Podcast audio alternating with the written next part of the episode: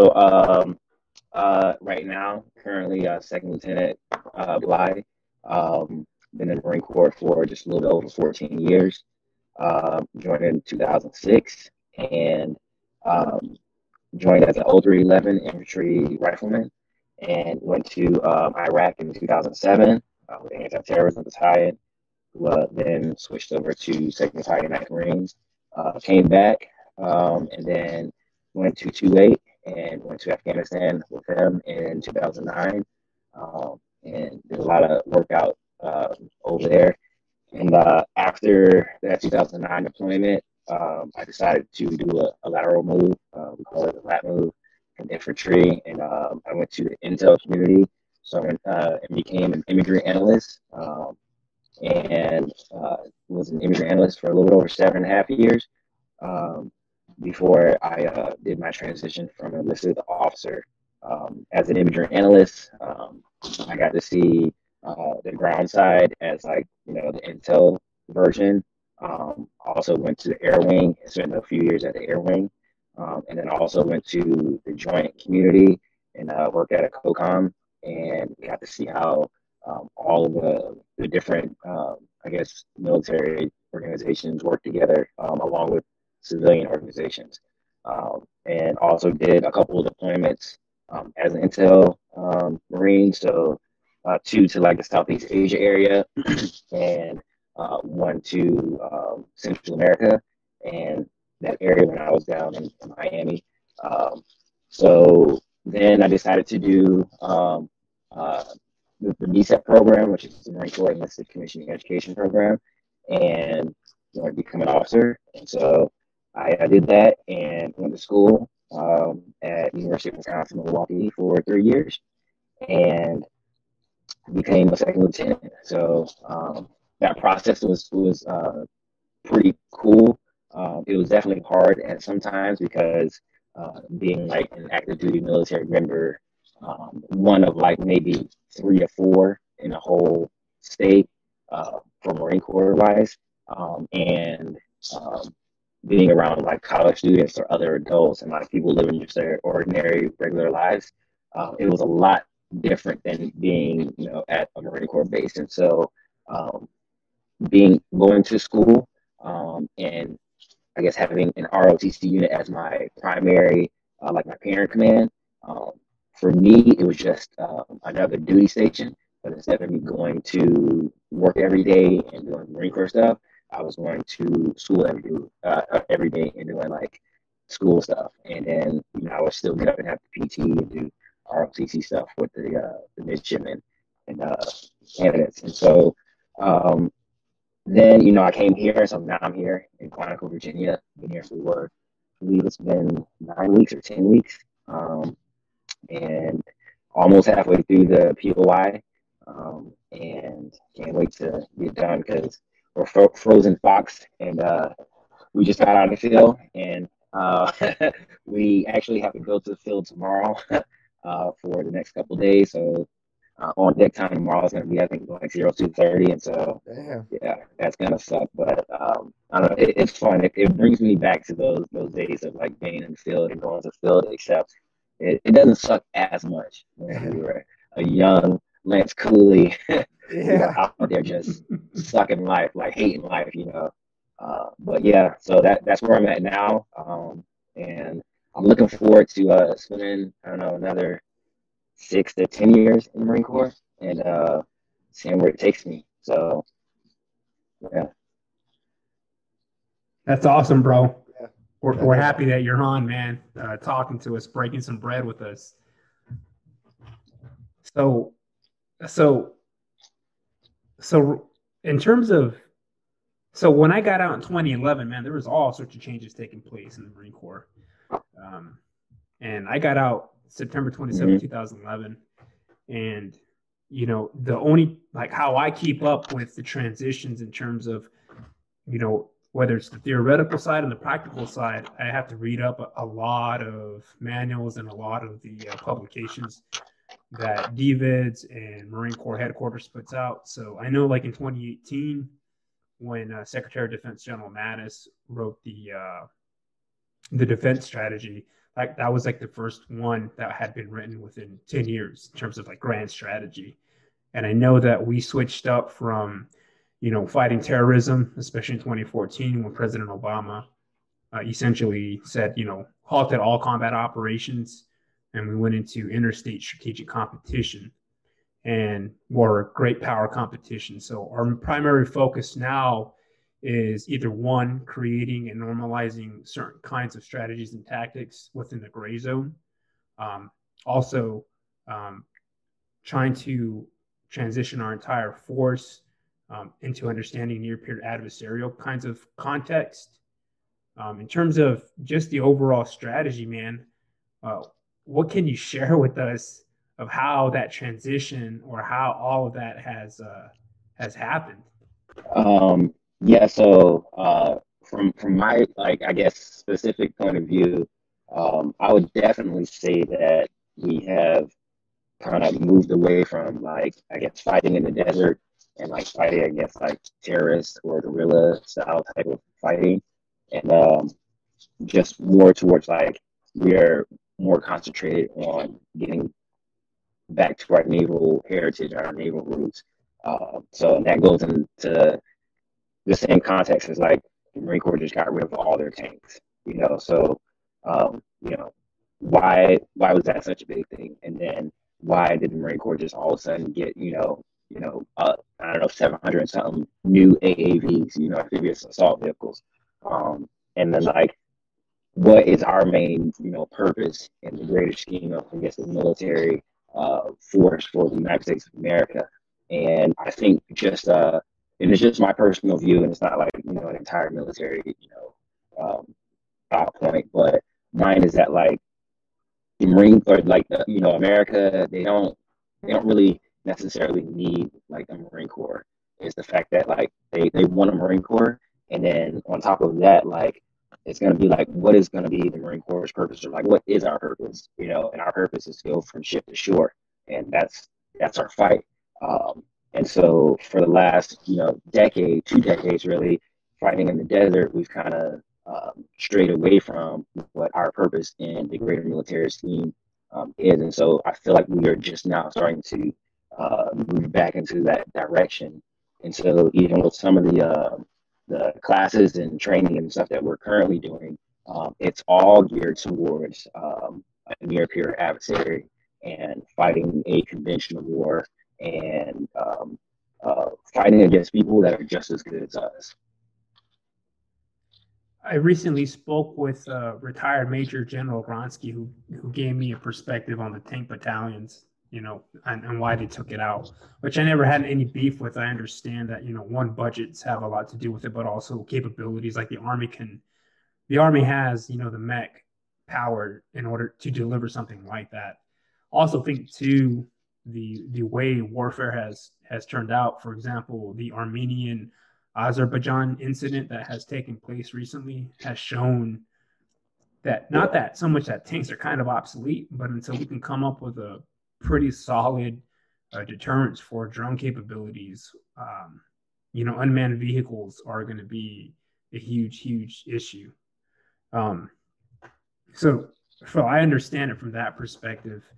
And it seemed for a while too, like the Marine Corps was going through like not not so much as an identity crisis, but just trying to get back to its like original roots. And I know that the urban littorals are a, a really big issue. Um, I've read the uh, Marine Corps Futures Directorate, the plans for 2030 and 2045.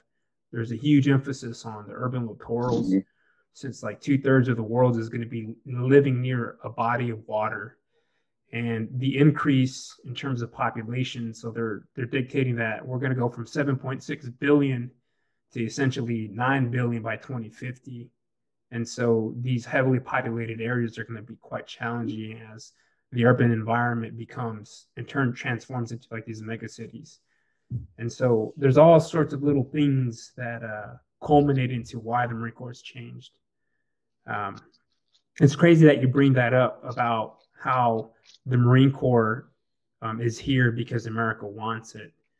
Um, I kind of go through through history a little bit, talking about what happened right at the end of World War II with uh, President Truman and think it was uh, General MacArthur, which wanted to essentially take out the Marine Corps.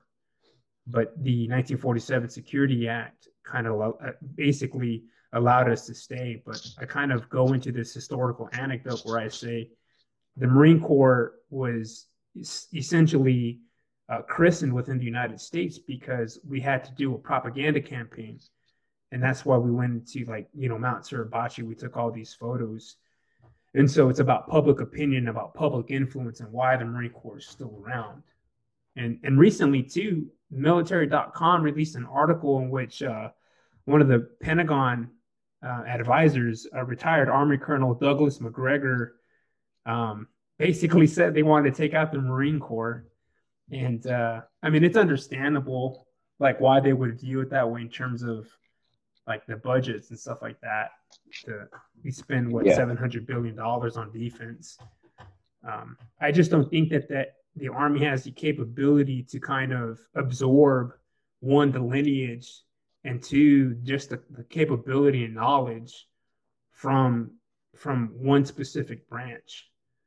Um, maybe with maybe in another 50 years or so depending oh, yeah. on on how we on how on how essentially uh, american economics and our institutions kind of carry its way through this kind of period of of uh, of conflict.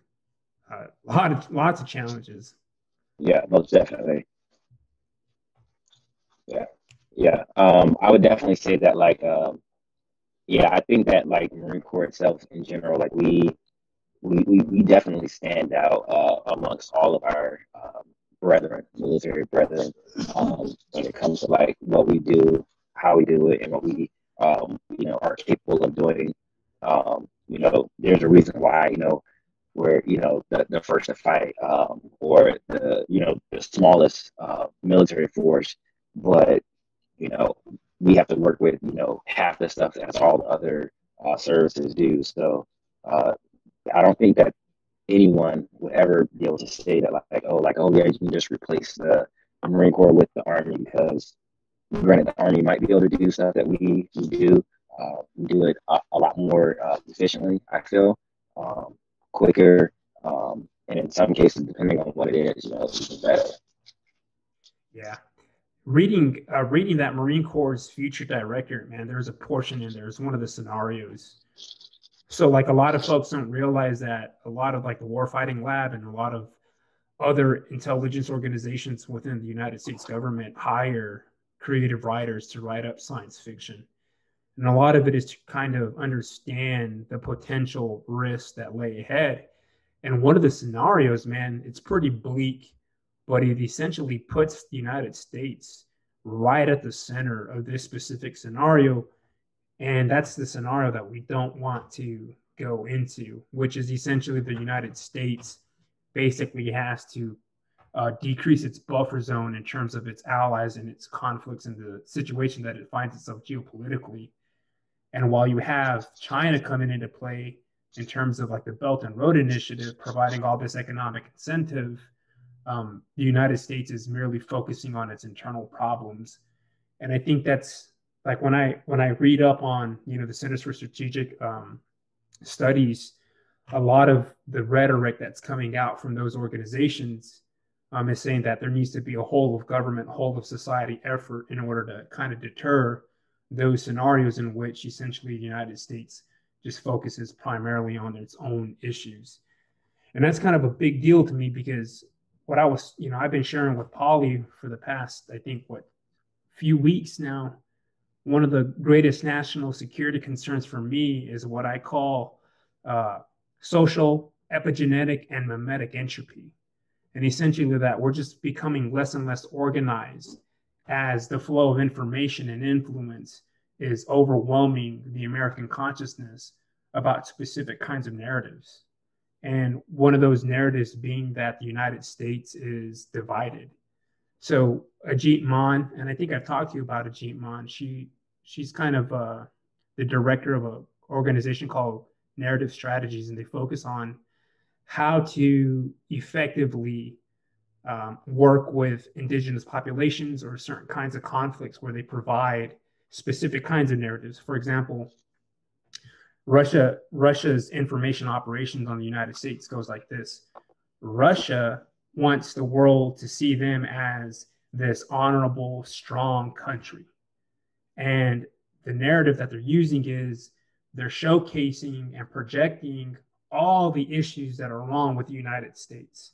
And so that's kind of like why we get this like picture of Putin, you know, riding a horse or him still being, you know, notable. And so these narratives, along with their IO campaign within yeah. our information ecology, really, really do a lot of damage to a lot of the whole of government efforts being put into practice, making recruitment a huge issue. And as one of the things I shared with Polly too, is that it's like 60% of like 40 million young Americans uh, don't have the IQ or the physical ability to operate in some of these environments. And I'm not, you know, we're not trying to justify war or conflict, but just the overall economics of things. You know, you need to be a healthy individual in order to be a conducive member of your society and your community. So there's a yeah. lot of challenges, man, that that just I'm I'm afraid of in terms of just like I, I fear uh, I fear because I had a stake in this process, and I also see too that you know if our institutions are suffering in terms of just getting the right bodies in there, then I can't even imagine you know the the outpouring, uh, the influx of individuals coming back into society when we don't have the proper infrastructure, and one of those infrastructures being mental health. So some huge challenges, man. Yeah, yeah, yeah, yeah, most definitely. Um, um, I so so I guess we all know, or you know, maybe know, you know, like the 22 uh, thing, you know, 22 suicides a day, you know, committed, you know, uh, by veterans um, is like a big thing. But being in the military, uh, you hear about it a lot, uh, but you don't really, I guess, at least from from my point of view, like you hear about it a lot, but you never really uh, saw it a lot. Um, I saw it a lot when I was at school, like in the civilian sector, um, and like you know around civilians. Um, I saw it there a lot because, uh, you know, I spent a lot of time at the MAVRC, which is uh, at UWM Milwaukee. It's the uh, Military and Veterans Resource Center. Um, and being there, um, the people that would come there, you know, straight from, you know, uh, the Army or the Navy or the Marine Corps or the Air Force or, you know, whatever. And like they come from a military organization and now they are dumped into like a civilian um, lifestyle like that transition is extremely hard for a lot of people. And for me, I it, like I always thought like, man, that would be like really hard to go from being in a very structured um, lifestyle to a very, um, I guess, not unorganized, but just un uh, like like like nothing's clear from like day to day, or you're just really living from day to day.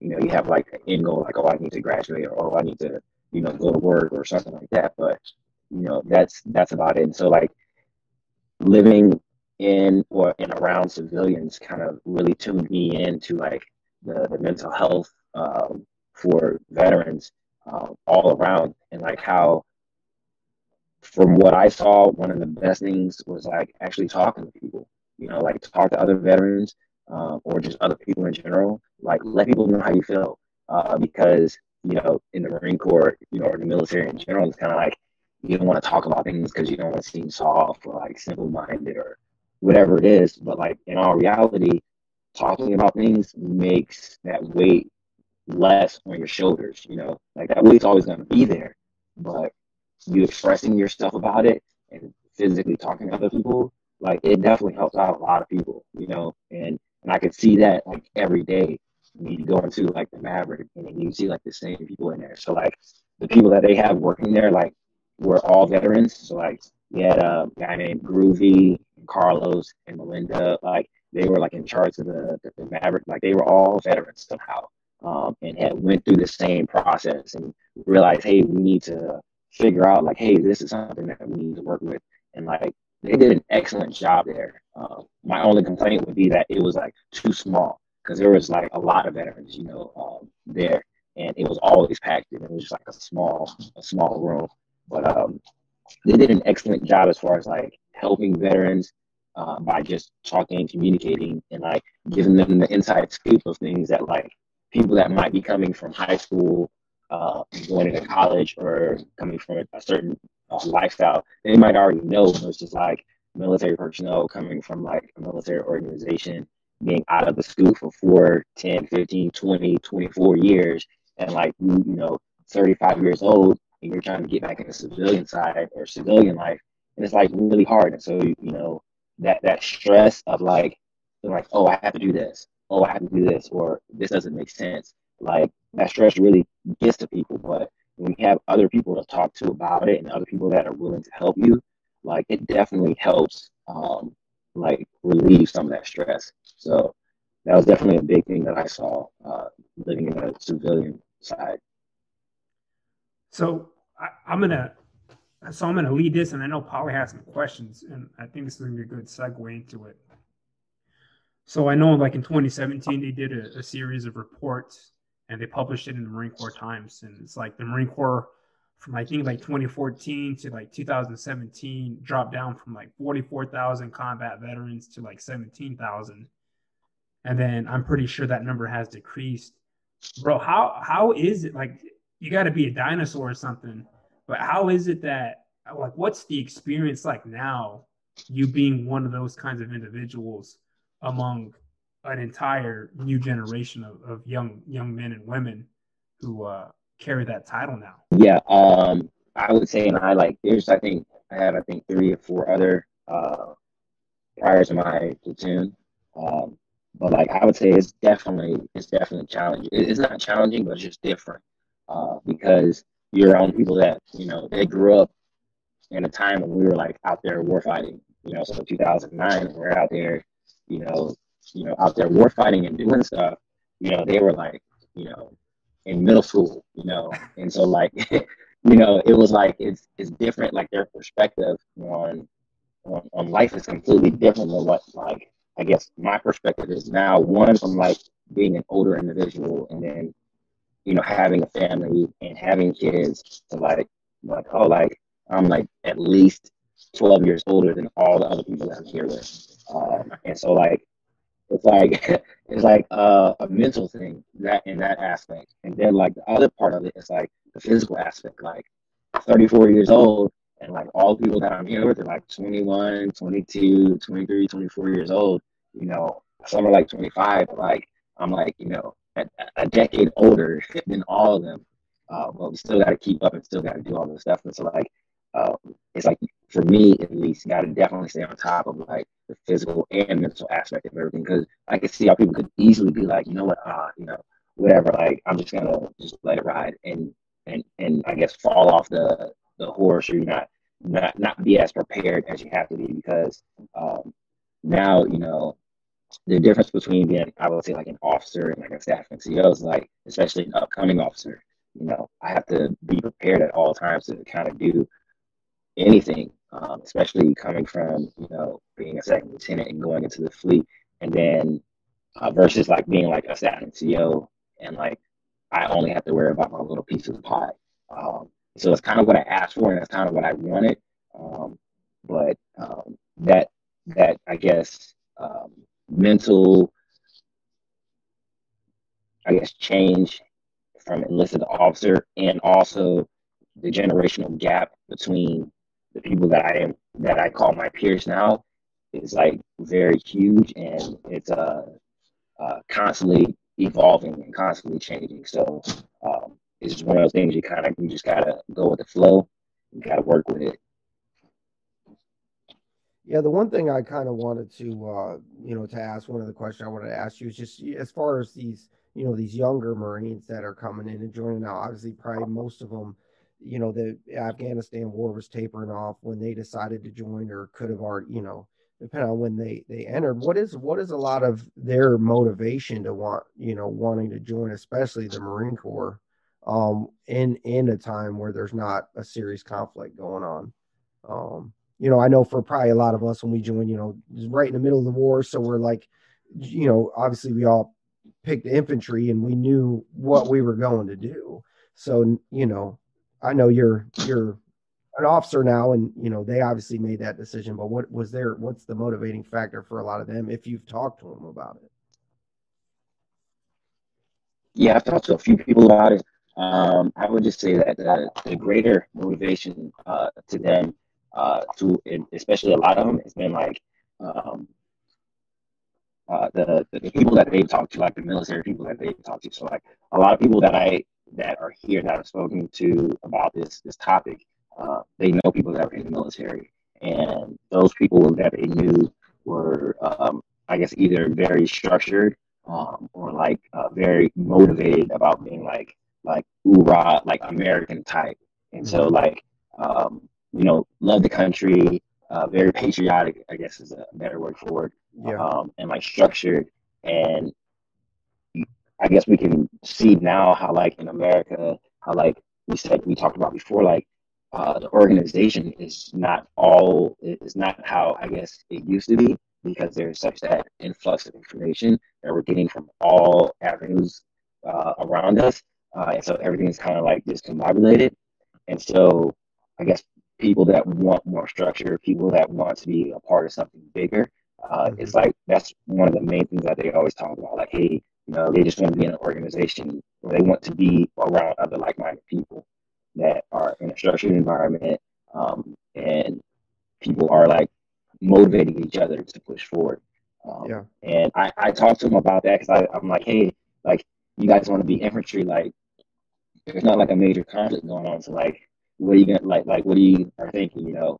And a lot of you know, just wanna go out there and lead Marines. And so yeah. it's surprising to me because I know like how when we joined, I'm like, I want to join the Marine Corps and be an 0311 because I want to go and I want to get after the bad guys. Like I want to go out there and get it, you know. And so um, I can't imagine like joining the Marine Corps now and being like, oh yeah, I just want to, you know, just go out and lead Marines and like be an 03 and then, you know, maybe go to war or something like that. Yeah. But you know, they're they're here, and you know, it's it's motivating for my side. I'm like like wow, that's that, that's good, you know.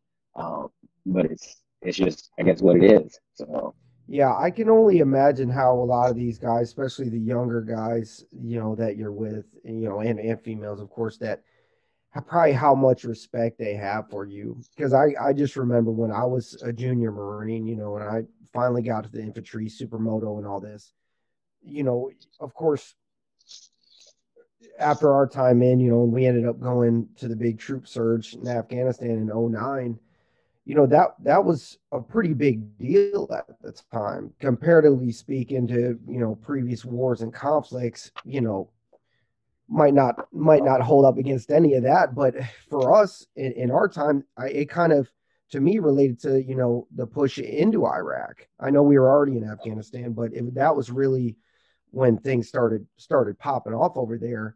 And I remember as a junior Marine, just looking at the guys, some of the sergeants and staff NCOs when I was, you know, a young guy that had been to, you know, to the invasion Iraq and, you know, push Nasiriyah and all, all these places, and just the amount of respect that I had for them, knowing that they did that, the, those iconic moments that everyone saw.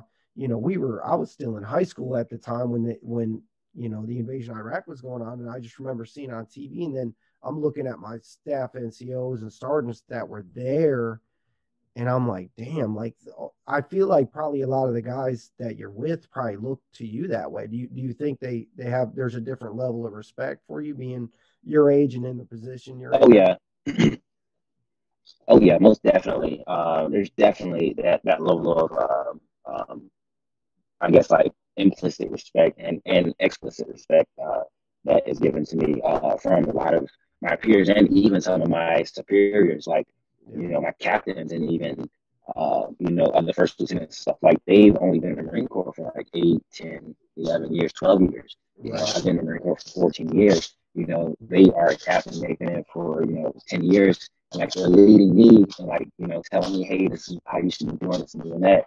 And I can, I, like, a lot of times I can kind of sense like, uh, like, like a, a little bit of nervousness, but it's mostly just, you know, out of respect and for me, from my end, I'm like, I want, I want to just be good at what I do. And so, if if I'm messed up, and I want you to tell me that I'm messed up, so because I want to be better. Um, but they also, you know, are are there to make sure that we know what we're supposed to be doing. So uh, that that respect it goes both ways. Um, even though I know, like, hey, I've been in the Marine Corps a lot longer than you have, uh, but it is what it is. So um, I, I, I can definitely see it, um, and especially from like my peers and stuff. Yeah, that's awesome. I, I'm sure that's probably I'm sure they're probably glad to have you around just from your you know your experience alone for sure. Oh yeah, I think that's it's pretty. It's got to be pretty uncommon what you decided to do as far as going you know fully commissioned and. I, you know, I think it was more, it was more common while we were in. I remember, you know, enlisted going, uh, you know, to become warrant officers. Um, and in that, in that the way they would typically do it, or like, you know, that's how the, the gunners became, became gunners because they were typically from infantry background and then wanted to transition. I, I do think uh, Lieutenant Helminski, I think he was a captain before the time we got out. I think he was the only one I ever personally knew that um, was an enlisted infantry marine and then decided to go um, officer. I think he was uh, third platoon when I first got to two Fox two eight. He was third platoon's uh, platoon commander. So I I think that's probably a pretty. Do you know anyone else that's done? Do you personally know anyone else that's done that? Um. So I didn't meet my first MECEPer until um, I did my lat move. You know, like I didn't know of a MECEPer until I did my first, until I did my lat move in the intel community. And uh, he was actually my second OIC uh, once I got to the, to the air wing. So um, at the MFA 224, um, uh, my OIC then um, was uh, First Lieutenant um, Holloway, now Captain Holloway. Uh, he was a MECEPer. You know, I was like, oh, like, oh, he's a first lieutenant. You know, you see him in academies, blah, blah, blah. First Lieutenant, okay. And then they come in on Fridays, and now, you know, we have to, every Friday or every other Friday or every first Friday, you have to wear your Charlie's. And he's like, oh, wow, like he got a stack. And like, oh, yeah, he must have been a prior. And then, and then it's like, oh, okay, so now we can like, you know, have a little bit more, I guess, you know, lead man, like being like, being able to talk to him and ask him different stuff.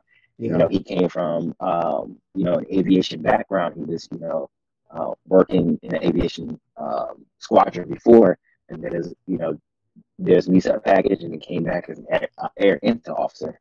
And so he was really like my very first person that I knew that was a MECEPer, and he was the one that talked to me about it because then I was in, I was a sergeant then at the time, and at seven years in, um, never even thought about you know becoming uh, an officer. You know, it never crossed my mind. Hey, you should be an officer. And then um, he was like, "Hey man, you know, you would make a, really good officer. Uh, you know, the MECEP program is out there, and a lot of people don't try it, yeah. but it's there for for a reason to have you know enlisted Marines come over to officers. I'm like, okay, sir, yeah, that sounds good.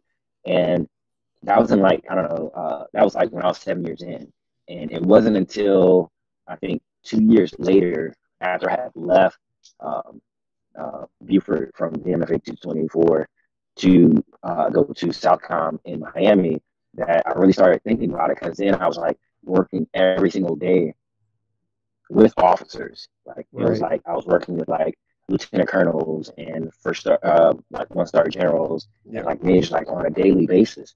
And like, oh hey, hey, like you're you know pretty proficient at doing stuff, doing this stuff, blah blah blah. Like you ever thought about MECEP? And I was like, yeah, I remember you know Captain Holloway talking to me about it.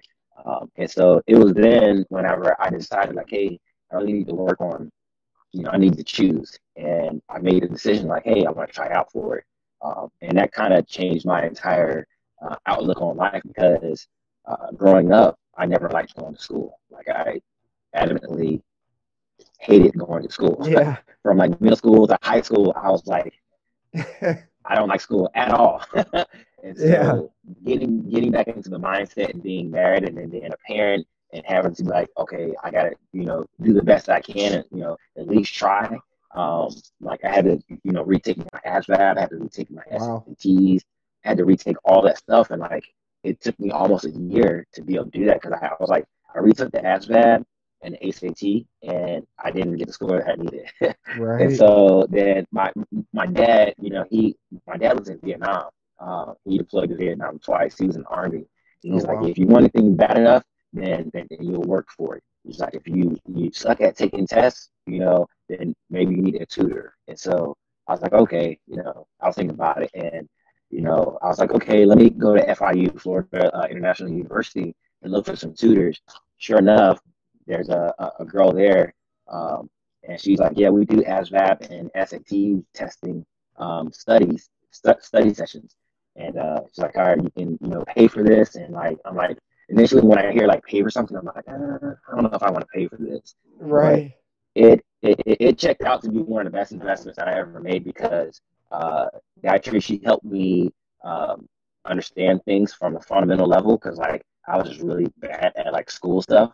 Um, but she helped me pass, and like I went and I took the ASVAB uh, on a Friday, and I took the SAT on a Saturday, uh, and I think this was like after two and a half months, it was like 10 weeks of studying with her uh, twice a week.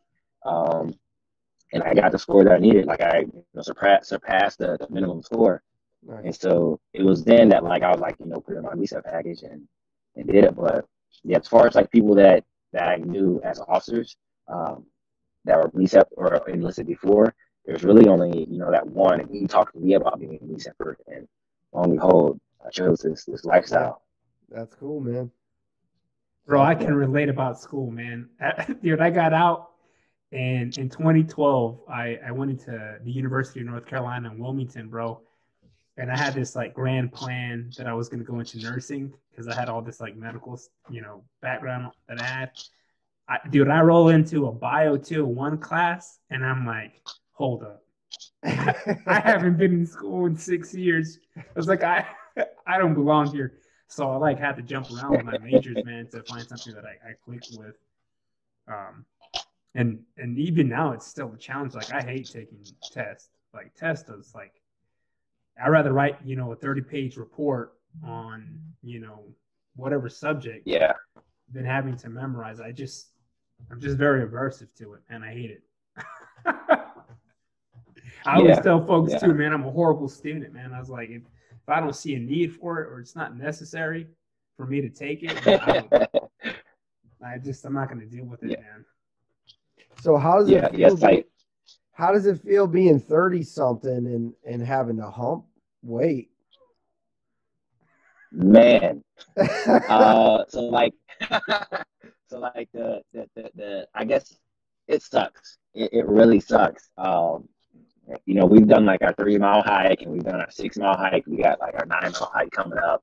But like, it sucks, man, because like preparation for being an older person is key. Like, it's the, the most important part of like doing hikes. Cause like, we're doing hikes with like 70, 80, 100 pounds. Yeah. You know, and these movements, these movements are not just like on the road. Like, these movements are like on trails, up the mountain, down the mountain. Like, and it, it's hard.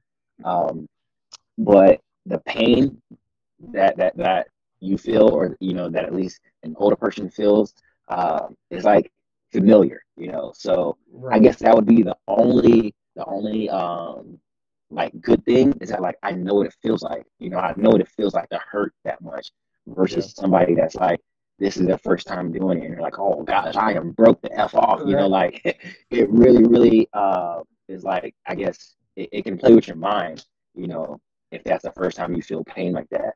But um, I'm not gonna lie, man. It definitely it definitely sucks to be hiking, um, you know, six miles with 80 pounds on your back, right. um, up the hill, down the hill, you know, walking over rocks, like twisting your ankles, and like.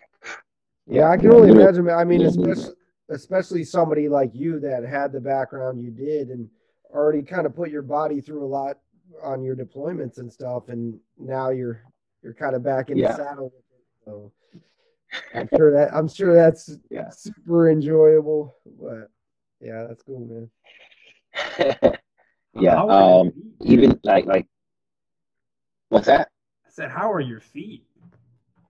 Like your feet. Uh well that's a part of the preparation thing that, that I tell you. Like preparation for being an older person in the military uh, and have already been broke the F off uh, is key because like I just have to make sure I take care of myself like fully. Like my, my feet, I would say my feet are good, um, but I have to, but I make sure that I take care of them. Like I soak them, Epsom salt, I scrub them. You know, I do little foot exercises. Like a thing that that I've also noticed now in the Marine Corps that wasn't around when we were in the Marine Corps is like stretching and like knowing how to stretch and like um, doing different types of stretches and like actually putting time in the work period or in the workouts for stretching and then not just doing crazy stuff, you know, back to back to back to back. Like they actually, you know, care more about your body or want you to care more about your body.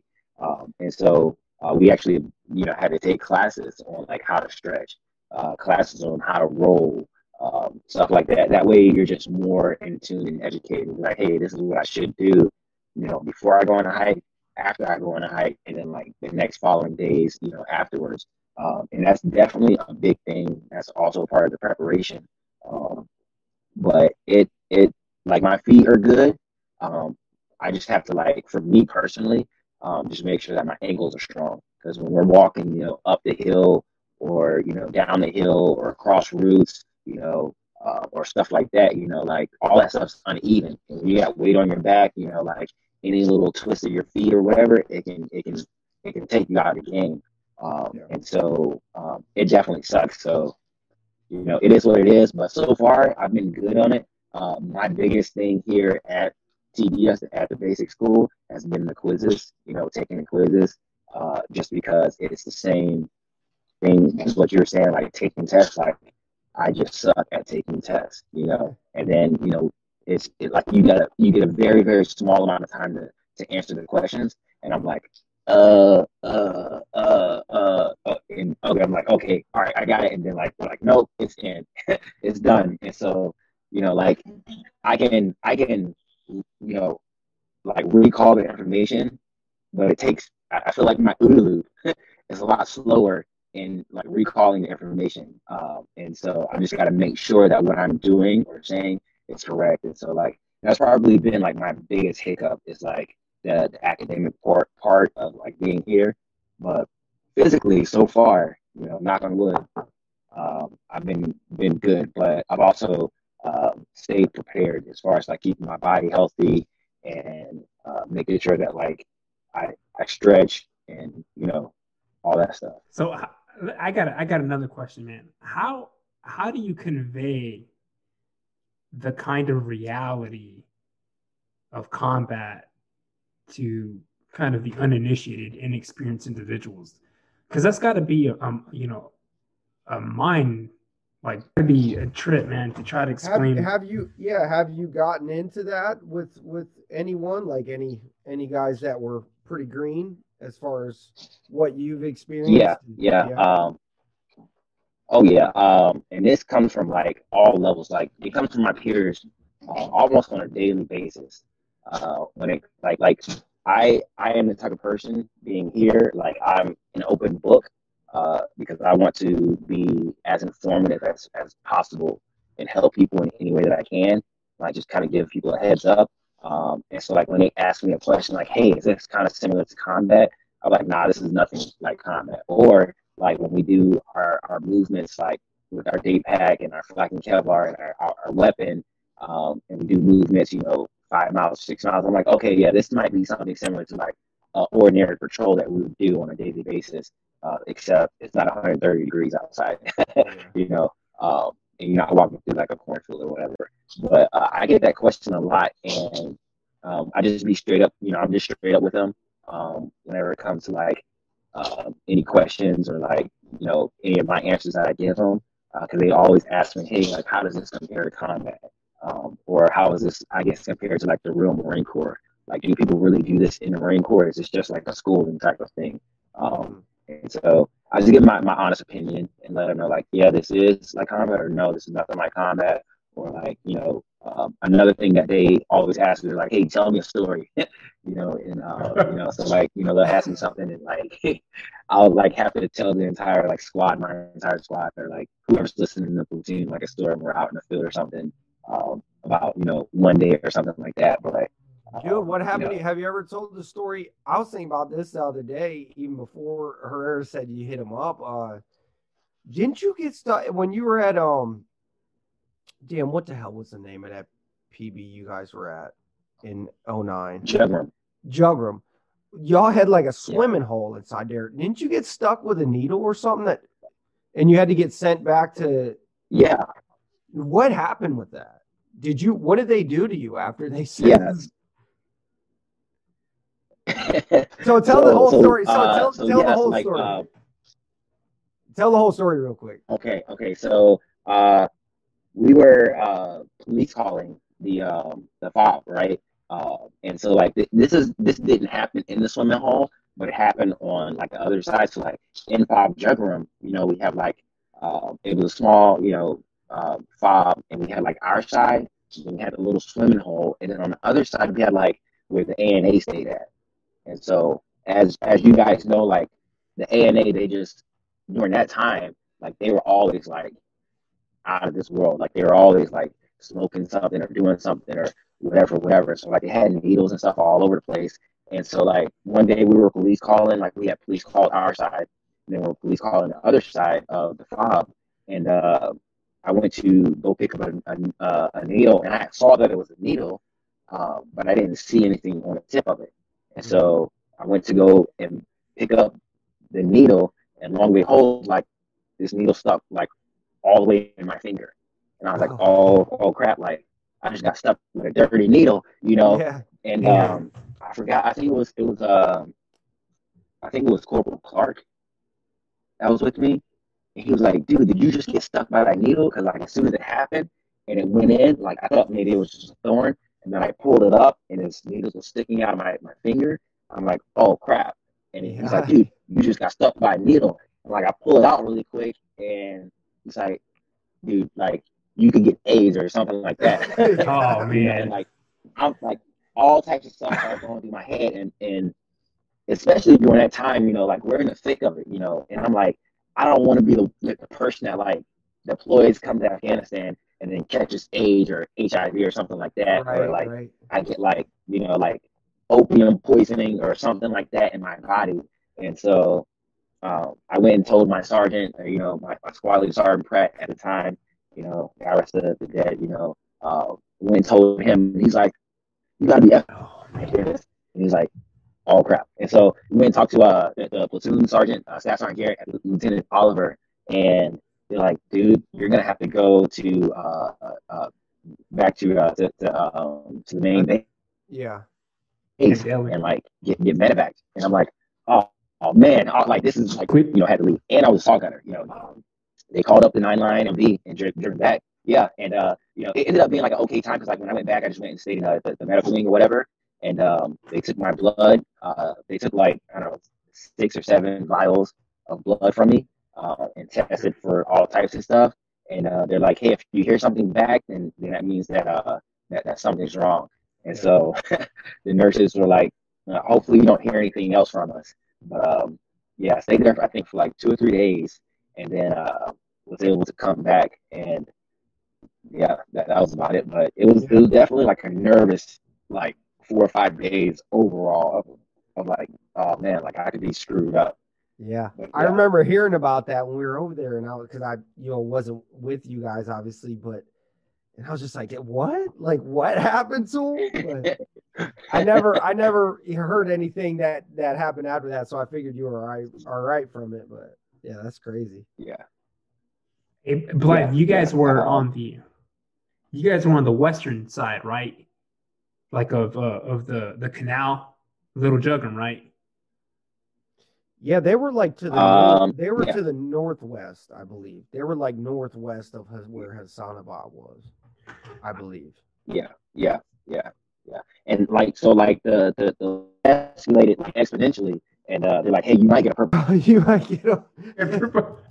uh, but they were just like screwing with me because like catch something. And then the other side of that was that like I didn't want to leave my guy there together through thick and thin. Like I didn't want to be you know the one person I start off little. I'm like, yeah, start little, you know, like right through it. So as soon as we would get back from a patrol or something, um, you could like cool off inside the little water hole, you know. So that that part was cool. Bro, do you remember? Were you there whenever we took Bridge One, the at the petrol station, and we got in that tick? Uh, and they called in that gun run. Oh yeah, yeah, yeah, bro. Yeah. So I definitely. So I remember, bro. I was I was on I was with uh, first platoon, and we were chilling, man. And uh, dude, next thing you know, we have rounds freaking popping. The mud head over, and we didn't know that y'all were like we knew that something you know was going down, but we didn't know like we couldn't shoot back because of, of you know friendlies were were adjacent to us, and so we were like stuck in the middle receiving rounds from your gunfight. what happened, man? I've always wanted to know what happened. Uh, so, so I was to the I guess right hand side of like, and that kind of initiated like that little uh that firefight, and so like we were like going back and forth, and I don't think at the time like anybody even knew that you guys were where you guys were at, um, because like it was just like we like we could physically see like oh somebody's you know there and then like they started shooting at us and we just started returning fire. And so um, i just remember like like laying down hate discontent uh, during that time. But you know even then you're just like shooting at muzzle flashes or like shooting at you know that general you know vicinity. Um, yeah that, that that was a, a crazy time. Well i think the whole time there was a crazy time. But yeah that so what do you are you in a barracks right now? Yeah, yeah, yeah. So I'm in a, a barracks room right now. Um, yeah, so I decided to leave the family, the wife and kids, um, in Wisconsin. Uh, yeah. that, that's where my wife is from. Um, right. Because like this, you know, TBS. Uh, normally TBS is uh, six months long, but because of the whole COVID thing, it's like seven months long now. Because we have like two periods of time where we have to do a restriction of movement, which is basically you are quarantined to a room. So like when we first got here, we had to do two weeks, 14 days, where you stay in your room for 14 days. And like the only time, like we get one hour out in the yard or one hour to go like PT. And um, it's like as a platoon, you go PT for one hour and then you come back and then you stay in your room for the rest of the 23 hours. Yeah, so we have to do that in the beginning. And then also we'll have to do it when we come back from Christmas. We'll have to do it. Uh, so yeah. So, but yeah, now like I'm here in my barracks room. Um, grant the, the officer barracks rooms are a lot nicer than our, our barracks rooms. You know, at the barracks, like got nice showers, like our own sinks and beds and stuff. Like it's really nice. It's it's not too bad. So like a lot of people are like, "Oh man, this is kind of crap," and I'm like, eh, "Not really." You know? yeah, it's really not that bad. Um, but yeah, that's uh yeah, this is like my barracks, my barracks room, uh, located in Graves Hall, uh, here in Camp Barrett. So, so what do you what do you hope to do? You know, when you when you finish, what do, what kind of a unit? Can do you get to request what kind of unit you want to go to, or? Yeah, so like uh like you get like um uh throughout the entire time here, you get to say, hey, like I would like to uh be an infantry officer or AAV officer or intel officer, uh, depending on like what intel it is. Um, and so like the the the overall like uh, the overarching I guess consensus is that you you have to list all I think 22 MOSs um, in order of like, hey, this is what I would like to do versus like this is what I absolutely do not want to do. Um, but they said that I think it's like 88% of the people here that put um, like they get one of their top five choices. And so, you know, for me, like my top five choices are AAV officer, um, uh, combat engineer officer, um, air intel, logistics, and um, maybe low air altitude defense uh, officer or something like that. So yeah, but um, I'm really hoping like either AAV or um, combat engineer um, officer for like what I would like to do. Like that's what I can request of you. But you know, at the end of the day, it's like greater needs, like what the Marine Corps needs. So yeah, well, that's cool, man. Yeah, yeah. So I don't want to go back to infantry. Not, not now. I don't blame you. Even though they would probably love to have you there, but yeah, I, I get Yeah, it. yeah, yeah. They uh they, they, they go through and they're like, hey, uh let's get some of your infantry knowledge on how you think we should conduct this attack. And I'm like, oh, let's just go and destroy them. they're like, hey, you need to write an order. And I'm like, write an order? like I don't know. Let's just go. Go yeah. forth and conquer. Close with and destroy the enemy. Uh, but yeah. So yeah, I'm I'm hoping to like like I want to do something to where like I'm gonna be working like with Marines and I want to be out in the field doing stuff. But uh, like just getting old, man. I don't want to be humping around 100 pounds, 130 pounds on my back. You know, I don't want to be walking everywhere. So, um, you know, that's why like my top two is like AAV and combat engineer. So hopefully I can get something that I would like. Yeah, that's cool. And you yeah. said you plan to stay another six years or so. You think you're hoping, or? Yeah, yeah. So like my my contract initially is uh for six years, um, and then that'll put me at twenty. Um, and then um, if I want to retire as an officer, um, then I'll have to stay in like the the entire term. Is you have to if you want to retire as an officer, you have to be in for at least you have to be an officer for at least ten years. Um, wow. So it'll either be like at 20 years, so in six more years. Um, if I did re- retire, then it would be at my gunnery sergeant um, rank, and then with time of service um, right. at 20 years. Uh, versus if I stayed in for an additional four years and made it. Barracks Wi-Fi, dog. yeah, I know. Like, ain't all that good. Do you remember that like barracks Wi-Fi? We had to pay like twenty dollars for like it was two terrible. it, and it was terrible. Yeah, hey, so they got the same thing here. It's just a new name. They call it um. I got a I got a screenshot. Crappy. Yeah. Yeah, they don't want you letting all the secrets out, man.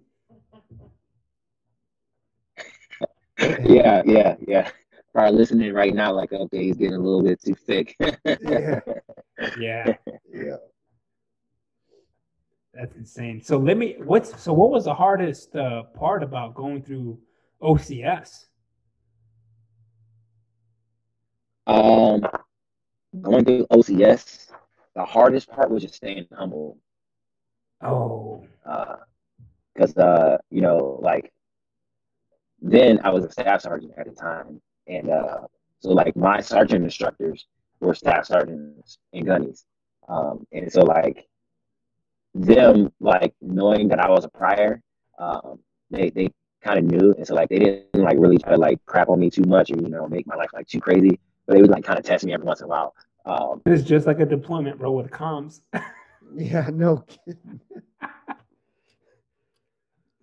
bro, every time we would get ICOM chatters, dude, immediately our comms would start breaking up. I'm like, yeah. oh god. But we used to have some dumb ICOMs like um, the the the ice cream party is about to start. Oh yeah.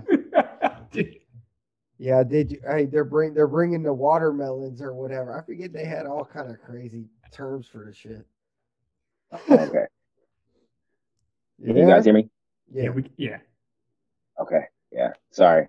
No, no, no, no, It's all good, man. It's it all ain't good. your it ain't your fault, man. yeah. yeah. We'll put uh, straight out of the barracks, dude, when we post this up. Yeah. yeah, yeah, yeah. coming from Graves Hall, room 105, straight out of the breaks. Yeah. So you were saying you had to stay humble whenever these guys yeah. were like on you. Yeah, yeah, just had to stay humble, and they're like scream louder, like you know, oh. it was like like that, and and like the the inner feeling of being like wanting to turn around and like say something, like it, it was yeah. it was hard. It was really really hard. Uh, and then you know, yeah, it was just hard. And then a lot of them actually, none of my uh, sergeant instructors were like infantry or anything like that. They were all like admin or logistics or something like that, you know.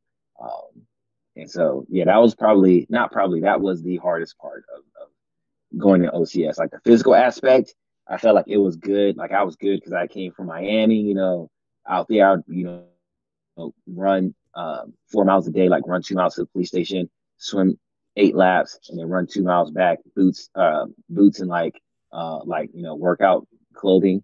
Um, and so like I was like in pretty good shape, and so like that wasn't too hard of a thing. Like that, um, staying humble, and then like the weather change was probably like a, a big thing because like I came from 70 degree weather to like 30 degrees and snowing, you know, here in Quantico, Virginia. Yeah. uh, and like that part sucked a lot, but like I was in pretty good shape. And so it wasn't, that part wasn't too hard. So, yeah. Did you have to deal with a lot of ego? Yes, yes, yes. Um, and that also went into like the being humble aspect because uh, a lot of a lot of them you know, were like, you don't know what it's like to be in the Marine Corps. Like you don't know what it's like to do this or do that, blah blah. And I'm thinking to myself like, but do I? Like I think I do, and I'm pretty sure you don't know what it's like to like actually feel the suck. You know, yeah. uh, but like you know, I, I've never been a person to kind of like boast um, too much of, or be like I'm better than you or like anything like that. Um, I just I just try to stay humble like anyways. Um, but yeah, that's that's just some people like that. that's just their personality. Yeah. Yeah, that's that's gnarly, man. I had to. I went through uh, WIPS, which is like World Protective Services, when I was contracting, and so mm-hmm. it's like a two and a half month process. And and dude, you if you muzzle flash somebody, dude, you're kicked out. Like the rules are hardcore. And uh wow.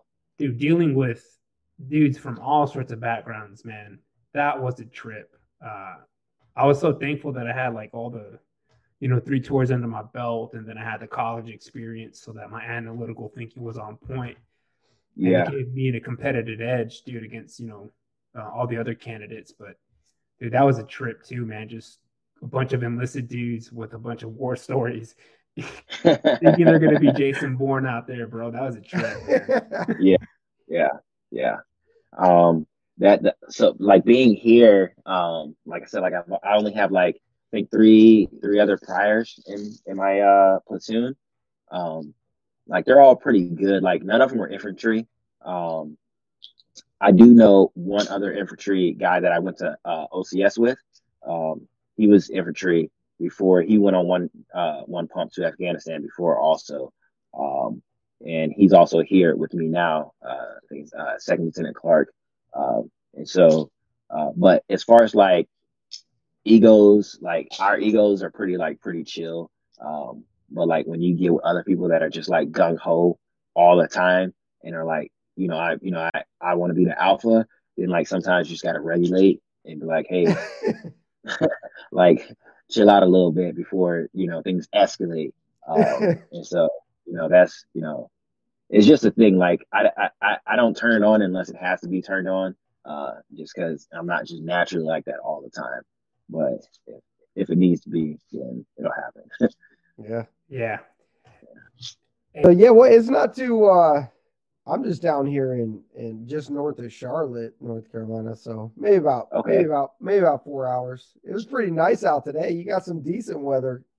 I feel. I like. know. I know. I I wish we would have been in the field now because like yeah. when we were in the field a, a few days ago, it, it was, like, cold last week. Yeah, it, it got yeah, cold. Yeah, yeah, yeah. Waking up in the so sleeping what, how bag. You, how long were you guys out for? In the uh, it was three days.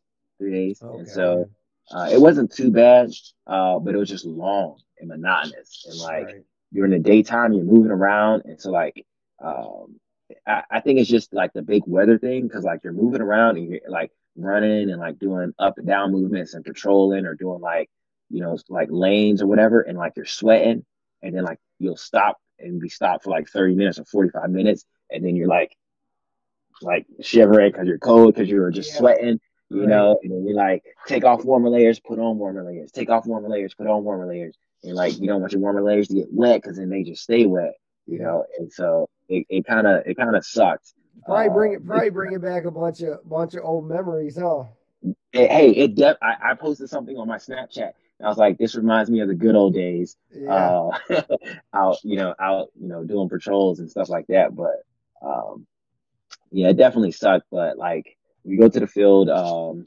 tomorrow, and we're gonna be getting out there uh, for the, uh, another few days doing some call for fire stuff. So that'll be fun. Um, it won't be as physically demanding as like the last as like last week, but um, it'll be good to just get out there. Um, it says it's supposed to rain. I hope it doesn't, uh, but we'll see. yeah, yeah. But you know the Marine Corps motto, like you ain't training if it ain't raining. yeah.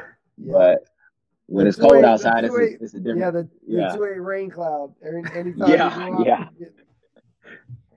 I think yeah. every unit probably. I feel like every infantry unit had a had a rain cloud. They'd say that was their rain cloud, but yeah, I, I think just Camp Lejeune itself was yeah. like I don't know situated on like I don't know a swamp or something where they were yeah. like, it's just gonna rain all the time. It did. Yeah. So. yeah. That's insane, man. I got yeah. so what do you tell, you know, what would you say to, you know, young men and women out there right now wanting to join the Marine Corps? What would you be like? What would be the advice? Um my advice would be uh um stay motivated. Um, know that you are coming, uh, or like know that like the Marine Corps is like an organization of professionals. Uh, know that it's not it's not going to be like you're just gonna go and have fun all the time because like a lot of times it's gonna suck. Uh, but for the most part, like you're not doing it for for yourself. You know, you're doing it for for your Marines. Um, if you're an officer, you're doing it for for all of your Marines. You know, if you're enlisted, you know, you're doing it for the Marines to the left and to the right of you. Um, you know, never, never in front, never behind, but you know, you're always next to each other. Um, so know that it's like it's a team effort, no matter what. Like teamwork makes the dream work. Uh, if you're in charge of the team, you're still a team member. You know, um, and you know if you're on the team, then you know know that no know that no matter what it is, um, it's not always going to be about you, and that um, it's not always going to be fun, but it's definitely re- rewarding uh, working with other people that are like minded and want to get out there and get after it and be like motivated. Um, and that's probably like the one thing that I would be able to say that's like, you know, kept me in the Marine Corps, like being around other people that are like motivated to to to like do their everyday job. You know, no matter if it's like logistics or intel or infantry or like you know being a doc, like, you know, just being motivated and positive is like take things a lot, a, a long way. Absolutely. Absolutely. So I think you're in an extraordinary position, man. So how do you and some of the other Marines view the United States in its current state right now? And you know, you don't um, have to um, answer that. I know that's kind of like yeah, yeah. Um,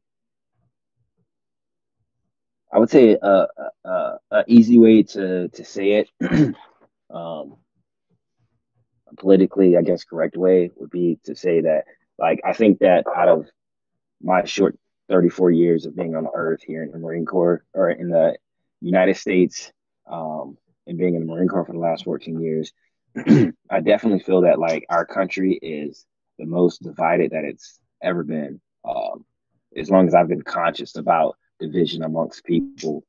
Um, and I feel like it has to be it has to be something that's handled from the top down uh, because people are naturally um, I would say like people are naturally like selfish or cautious uh, of other people. And if if a leader is not openly being, um, I guess, um, if if your leader, if a person that's in charge of you is is not telling you, hey, we need to constantly, you know, stay united. We need to constantly be aware of, of other people. We need to constantly uh, be open minded. You know, especially being America, like we are all mixed of something. Like we're not just all one, you know, one race. Like we are all Americans. We're all come from different heritages and backgrounds. Um, and so like that's one of the awesome things, great things about being an American is that like, you know, we're all different. Um, but I would say definitely now it's like the most divided that I've ever known it to be as far as like being an adult and being conscious of like the greater the greater world or the greater country, like the greater outlook on like what is America and like how do people in New York feel versus people in Florida versus people in New Mexico versus people in Washington. Um, you know, so that's just my personal, I guess, political answer. Do you feel does, does any of that resonate? Um, do you feel like it? You know, do you feel that amongst the, the people you're around? Do they, you know, because I remember when you know when when we were in, obviously there was a there was a big election during that time. I think right before Afghanistan it was, um, right? Yeah, the 08, yep. the 08 election, and I I don't remember. I know that was a big deal in time for our country at, at that time, and I don't. Maybe it was just because of the mission we you know had in front of us. I don't remember mm-hmm. that really really resonating through any of the guys that were around me. You know, no, no. one talked about anything. Nobody really no. had had opinions on anything. They just knew what they were there for, and um, I kind of just I wonder is it still similar to that? You know, with the guys you're in and around, or or are they more opinionated about things? Uh, definitely more opinionated about everything. Um, yeah. Everybody has an opinion about how they feel things are going or have went uh, or how they feel like it should look like. Um, and so it's one of those those fine lines that you kind of have to tread uh, as being like one like um, a person that's been like in the military, um, a person that's like seen a lot of different things and done a lot of different things, um, and also it's, it's it's a lot different because a lot of those people that I would say like are my peers now. Like they, they this is their first taste of the military. You know, they haven't been in the military for a long time, so they're coming straight out of like this, um, like this this world of like, hey, like my opinion is blah blah blah, and this is why you know, like I feel like you should listen to me or something like that. Which you know, in some some ways, it's good to to be able to voice your opinion, um, and like let other people know how you feel. Um, and so yeah, I definitely feel like it's a, a, a thing nowadays. Um, yeah. But yeah. Yeah, it's interesting.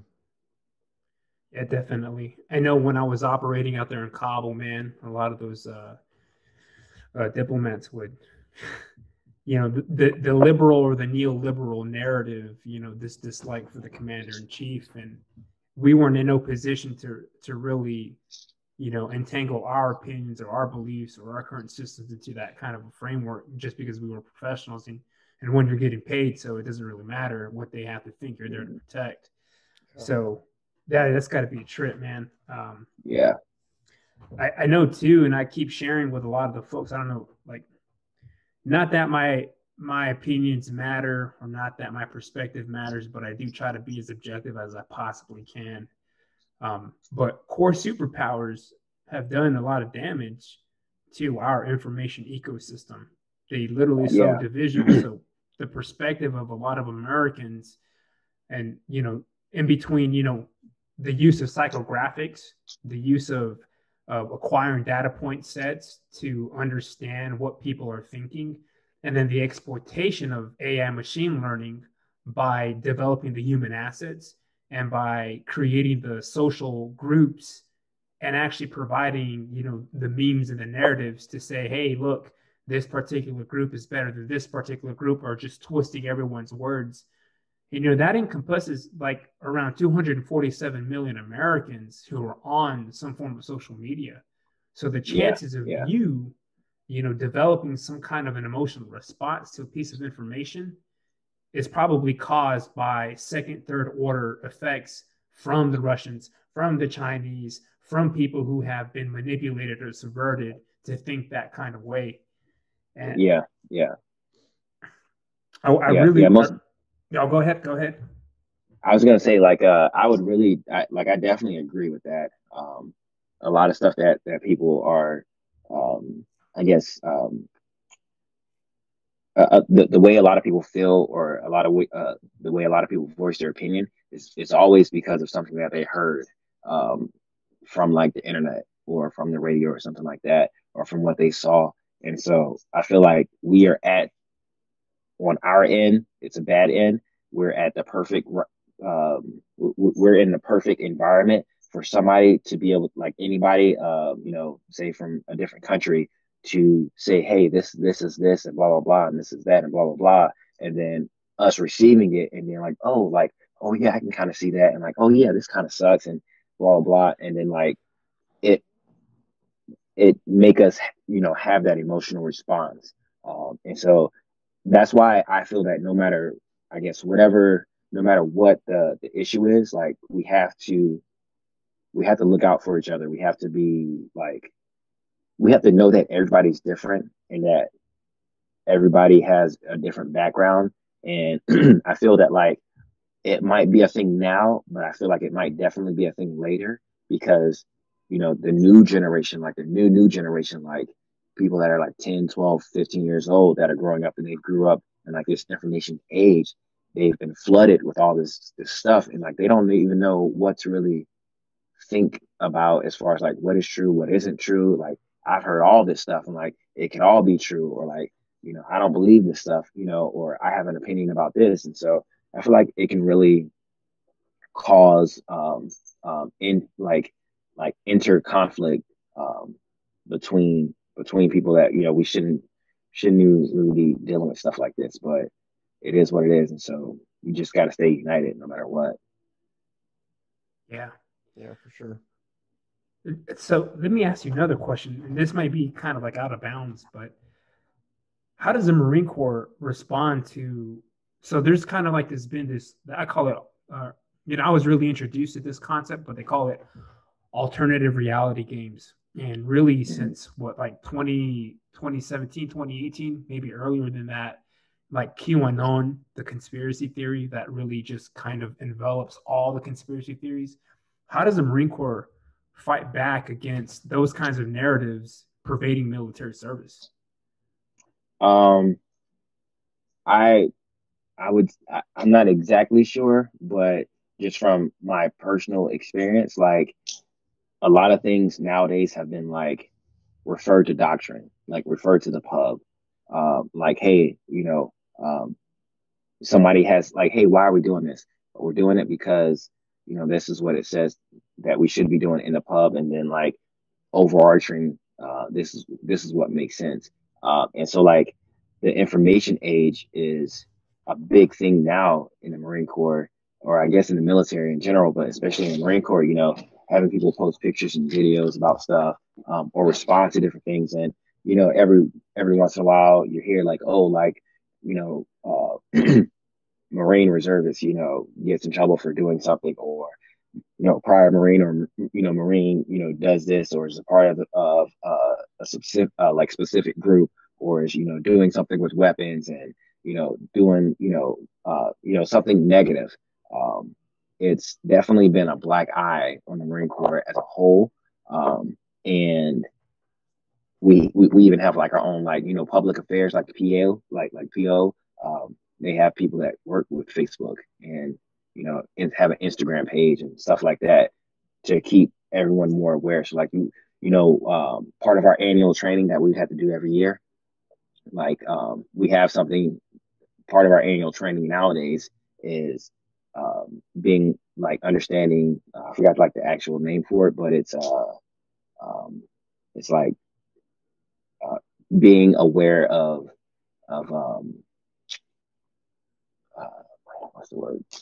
It's like the oh social media. Social media awareness is, is the name.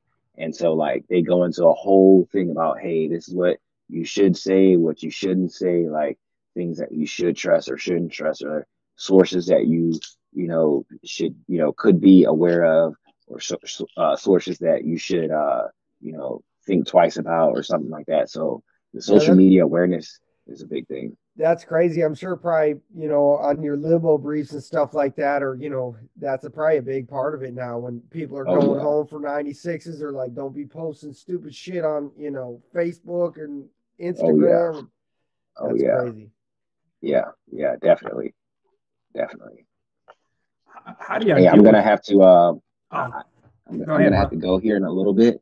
I'm holding a, a squad leader billet uh, for the next two weeks, and so I got some stuff that I have to work with my squad with. But um, I got. Yeah, you gotta be up at minutes. two in the morning. What you gotta be up at two in the morning, boy? Yeah, yeah, buddy. Yeah, oh, yeah, man. yeah. Nice. I gotta go through and I gotta check uh, or have my team check out, like make sure everybody's gear is all good. Um, all of I just finished all of my gear, um, and so I should be good. But I gotta have my team ensure that everybody has their gear, make sure everybody's back, make sure nobody's gotten in trouble over the weekend. Um, yeah, yeah. Well, we appreciate your time, man. Yeah, yeah. Uh, and, uh, hey, I'm I'm definitely down to uh, continue the conversation um, some other time. Most definitely. Absolutely, absolutely. So, yeah. For sure. Appreciate yeah. you coming on here and sharing a little bit with us. That was uh, yeah, that was fun, man. Yeah, definitely, definitely. Um, yeah, it feels good to, like I said in the very beginning, it feels good just to talk, talk about things. Um, especially with you know, um, you know, my peers, you know, from way, way back in the day, um, people that you know, you know, we, we we've been through the same thing, and so you know, we have a different, I guess, outlook or perspective on life uh, as a whole, and so um, uh, how we view things is, is a lot different than how things are, I guess, viewed from individuals nowadays. So Absolutely. it feels good to like be able to break bread with you guys and see you guys in person and hang out and talk and stuff. For sure. Hell yeah, yeah. man. Well, take care, brother. Be safe out yep. there in the field doing everything. And uh, we'll do. We'll do. I guess I owe you one of those, huh? oh, yeah.